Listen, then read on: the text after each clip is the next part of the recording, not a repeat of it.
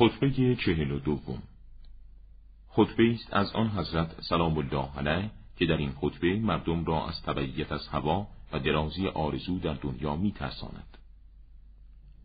ای مردم شدیدترین خوف و حراسی که در بارگ شما دارم برای دو چیز است.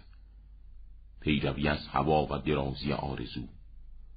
اما پیروی از هوا آدمی را از برخورداری از حق باز می دارد و درازی آرزو آخرت را به فراموشی می سپارد. هوشیار باشید. دنیا به شتاب می گذرد و نمانده از دنیا مگر تهماندهی در کاسه مانند آن تهماندهی که کسی آن را در کاسه ریخته باشد.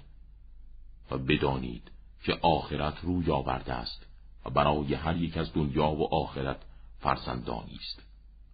شما از فرزندان آخرت باشید. و از فرزندان دنیا مباشید. زیرا هر فرزندی در روز قیامت به پدرش ملحق خواهد شد.